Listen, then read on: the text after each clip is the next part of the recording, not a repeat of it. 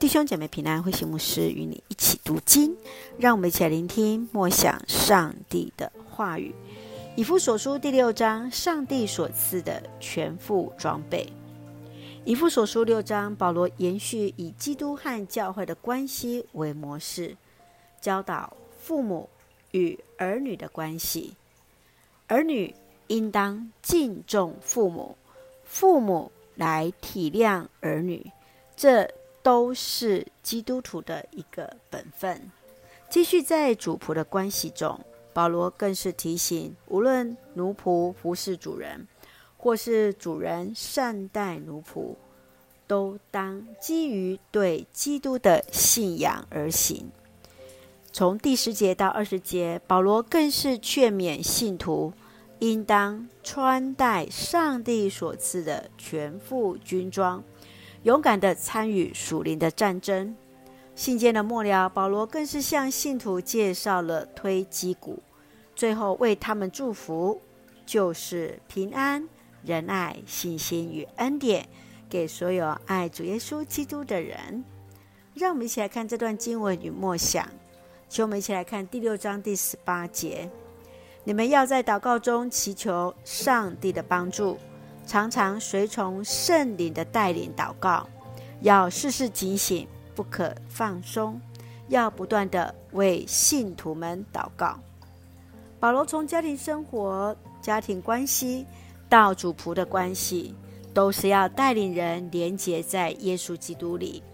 即便是服侍地上的主人，都当像是在服侍上帝。保罗提醒信徒，所征战的敌人是那些管辖幽暗世界属灵空气的恶魔，所以都当倚靠主的大能，做坚强的人，以祷告作为作战的武器，身上带着真理的腰带，正义做护胸甲，宣扬和平的福音鞋，信心的盾牌，救恩做头盔。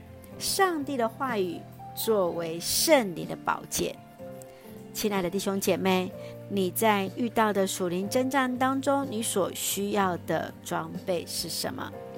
愿主来恩待我们，时时依靠主的大能，做坚强的人。一起用第六章第十节作为我们的金句：你们要依靠主的大能力，做坚强的人。谢谢主。让我们能够依靠主来成为坚强的人，来面对所有的属灵的征战，也来为主来服侍。让我们一起用这段经文来祷告。亲爱的天父上帝，谢谢主，让我们在每一天从主的话语领受力量与恩典。求主查验我们的心思意念，引领我们走在主的话语之中。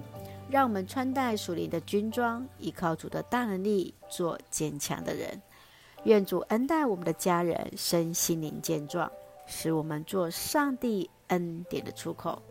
愿我们的国家台湾行在主的话语之中。